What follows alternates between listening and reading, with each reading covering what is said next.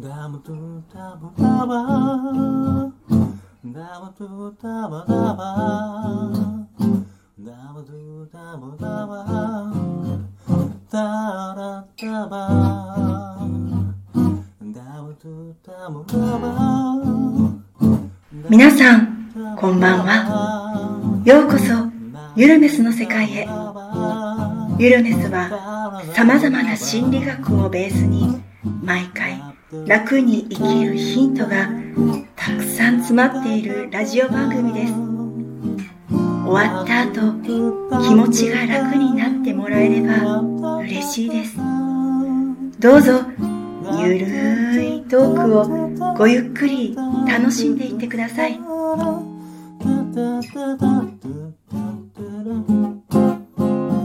ダブダブダブダブダブダブ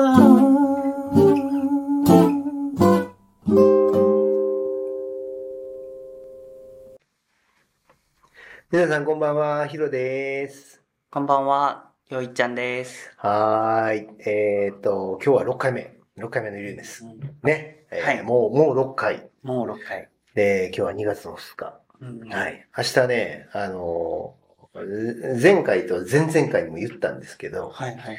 あの、早稲田の穴八幡宮っていうところでね、お札を受けてきて、で、そのお札を貼れるのがね、うん年末の12月31日と、でから、えーっと、あ、その前の冬至の日と、明日の2月3日のこの3回しか晴れないんですよね。えこの3回の夜中の12時ピタって、えーその12時に、その年の恵方ってあるでしょ。みんな恵方巻き食べるやんな。ーううん。ん、その恵方巻きの方向に向けて、そのお札を貼るっていう儀式があるんですよ。ううん。ん。そう、だからもう今からもドキドキで、あの、毎年ね、まあ、はい。もう本当にあの、これで大体1年の行事がもう、もうここで終わるんですあ、そうな。その自分の金運はね。あうん、そうそうそう。もうで終わって、でもそこからもう1年はもう、あの、のほほんと過ごすんですけど、うんまあまあ一生懸命頑張りますけどね。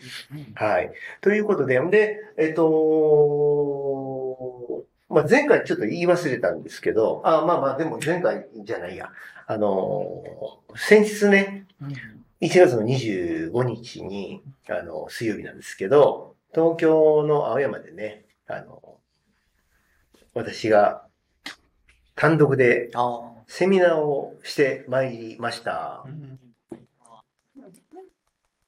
はい。はいえー、なかなかのね、あの、うん反響で、えーはい。えっ、と、そろそろちょっともう東京にも進出しようかなと。はい。東京進出えーそう、東京進出。はい。JMCA を東京に、ね、東京から全国に、うんなんやったら世界に、みたいな、えーところの規模で、今ちょっと考えてるんですけどね。まあまあ、そんな感じで、今、ちょっとこう、やっぱ心理学を、ここだけでくすぶらせてるのはもったいないと。うんだからこう全国の人たちにそれをこう知らしめしようと思って、えー行ってきました。うんはい。うんえー、後のその懇親会もね、あの、ものすごく楽しくて、えーはい。あの、エアーをちょっと飛ばして行ってきたんですけどね。うんはい。穴で。うんうんうん大体穴なんですよ。あ、そうそうそう。朝7時の飛行機で、へー彼ら20時の飛行機で帰ってきました。ああ、朝から。ええ、もうその間ずっと飲飲み会がこう延々と続くみたいな、ね はい。なかなか楽しいあの一日でしたけれども。はい。ということで、えっ、と、今日は前回に引き続き、えっ、と、ゲストがまたヒロくんです。はい。ヒロくんよろしくお願いします。はい。はい。はい、ひろくんです。はーい。お願いします。さあ、じゃあヒロくんね、あの、ヒロくん、あの、この、お節分とかなんかする？節分ですか、いうん。や、あの、あれですよ。あの、売れ残った大豆を買って食べる。まぶしちゃん。大豆なんですね。うんちょっと食べないよね。あ、そうなんだよ。大豆。え、豆まきは？豆巻き、あ巻くともったいないんで、食べる。大豆を食べる。大豆、そう、えーあの、ちょっと過ぎると、うん。あの、あの安くなってるんで。いやーなる買ってほど。あ、大豆だよ。豆な。な。あ、そうなんや。へはいえ。え、過去、あの、こう、お庭アートとか、あ福和落ちとか出会ったことないの？いや、一回だけあるよ一ね。回だけの？そうなんや。はい。へえ。一回だけある。一回だけあるんや。あの、ちっちゃい時ですけどね。うん、うん。はいはい。お、お、お、お父さんにな なりましたよね。なるほどね。じゃあ明日は大豆を食べる？そうですね。大豆を食べる日です。なかなか、なかなか、ええ感じね。うんちょっと、あのそれもちょっと参考に入れますわ。ということでですね、えー、今日は、えー、ヒロ君はどんなお題で、えっ、と、来ましたか？あ、そうですね。はいえーっと、勤めてる会社の、はいまあまあ、皆さん、ね上司、はいいると思うんですけども、はいはいなかなか理不尽なことを言われても、うん。うん、言い返したいんだけども、まあ、なかなか言い返せない。うんで、まあ、詰まるところ多分、自分の中で、うん、嫌われるのが怖いのかなっていうのがありまして、どうしたらいいのかなと。嫌われたくない。嫌われたくないなっていうありますね。うんなるほど。はい。さあ、じゃあ、えー、この悩みに、えっ、と、また、よいちゃんが答えてくれます。おはい。どうぞ、よいちゃん。あはいはい。はい。お待たせしました。この時間が来ました。えっと、そうですね。そう。嫌われたくないっていうところで、まあ、じゃあ、例えば上司とどういう関係に、こう、なっていきたいと思っていますか？ヒロ君は。いや、対等にこう、あ、対等。話し合って、うんうん会社をどうしていくのかっていうのは、あこう、うん対対話的にというか、あ。うんうんうん。お互い意見言い合って話し合っていきたいなとは思ってるんですけど、うんうん。なかなか、うんまあ上司の方も、自分が正しくて、うん僕が間違っているっていう言い方される。あ、そうなんですね。はい。うんうんなかなかそっちに持っていけないのが、うん、現状ですかね。うん。うーん。うん。うん、なんか、あ上司の方が合ってるっていうのはあって、ですね。それでおしいっていう感じで言われちゃう。ッて言われてしまう。それが対等な立場になって。意見を言えるようになればあ、。そうですね。ってことですか僕の意見が通ればいいっていうわけではなくうんて、そら、ね、会社によって意見違うと思いまうんすので、うんだから、まあ、要は、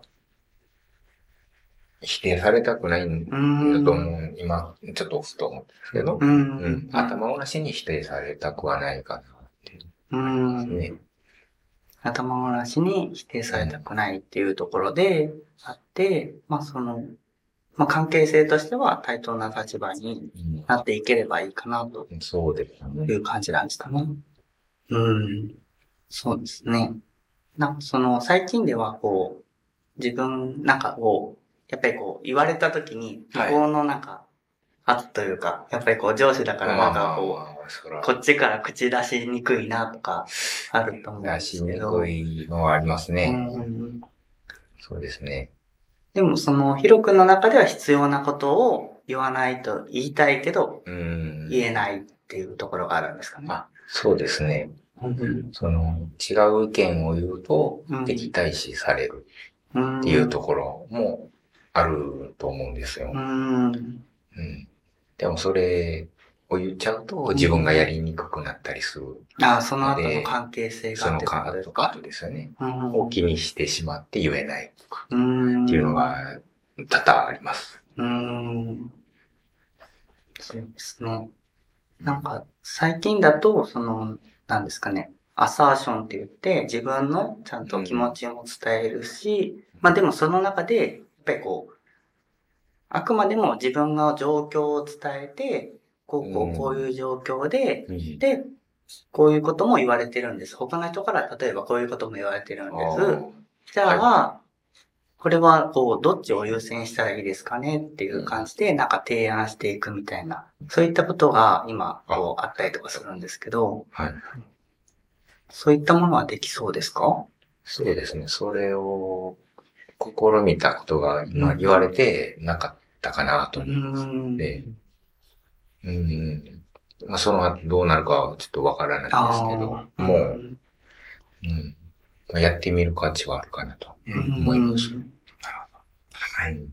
はい。ゆうちゃんありがとうございました。えっとね、もう少しあの、わかりやすく伝えると、と、アサーションっていうのは、あなたにも良くて、私にも良くて、で、自分の言いたいことをちゃんと相手に伝えて、相手もそれに納得してくれて、じゃあ、うお互いがウィンウィンな状態を作るっていうのが、アサーションテクニックってやつなんですけど、と、例えば何かこう、無理なんだ言われた時に、まず今のね、自分の状況を相手に伝えるってことをするんですよ。まず、今、自分はこんなことしています。で、次に、うんと、解決策というか妥協案みたいなことを入れます。うん。いついつまでやったら、この、いついつまではこの作業に追われていますが、いつからはこれができます。というような、言ったら、その、解決策を相手に伝える。そして、最終的に相手に、私はどうすればいいですか？っていう相談事を投げる。そうすると、意外と相手って受け入れやすくなるんですね。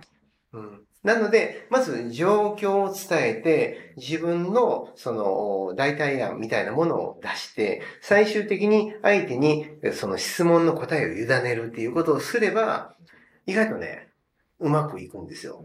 これが、あの、アサー、アサーティブというか、アサーションテクニックの一つのやり方なんです。ただ、これがなかなかみんなできてなくて、今の状況だけ言うて無理ですとか、もう状況も言わない無理ですとか、うんなるから、結局コミュニケーション能力が、やっぱりこう、こう養われていないというか、うんと、そういったものを、こう、皆さんにやっぱり養ってもらいたいなって思っていて、で、自分がね、あの、言いますけど、その JMCA の中で、コミュニケーションティーンプログラマーっていうのを、あの、プログラム講座として一つ作ったんですけど、そこをね、多くの人がこう学んでくれるといいかなーなんて思っていて、次回はちょっとそのあたりをこう中心にね、あの、お話ししたいかなと思います。今のお話でこう納得できましたか？それもうちょっと深く、うん。ど、どの辺を深く？そう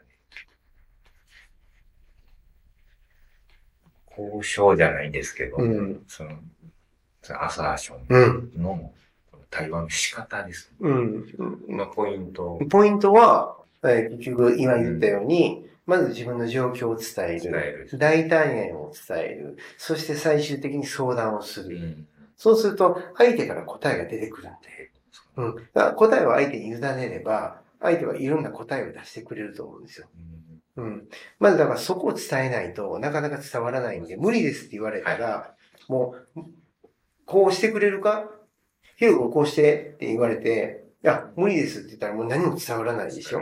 うん。だから状況を伝えて、代替案を伝えて、最終的に相談をして相手に答えを委ねることが、結局はそのウィンウィンな状態。それがアサーティブだっていうことになります。はい。納得できましたよ。はい。じゃあ、えっ、と、こんな感じかな。あ、はい。うん何かありますか？いえ、なんか、そうですね。うん自分の状況を言って、その提案していくっていうのは、うんうん代替案を提案していくっていうのは、うん。すごくいいことだなと思いました。そうですね。じゃあ、次回は2月の12日になりますので、お楽しみください。皆さん今日のゆるメスの世界はいかがでしたか？あなたの気持ちが楽になってもらえたら嬉しいな。幸運にも今日このラジオを聴いていることも何かの意味のあることなのかもしれませんね。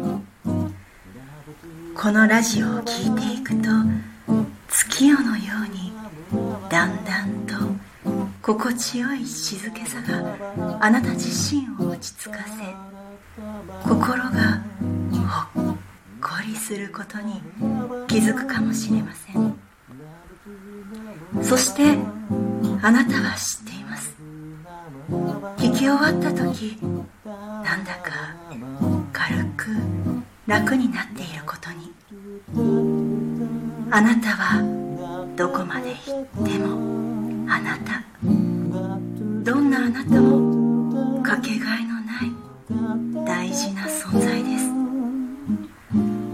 私たちは明日どんな一日にするかも私たちの選べる最高の自由です。あなたが望めばきっと第一歩の風が吹き始めます。あなたの何か勇気づけになれたらいい。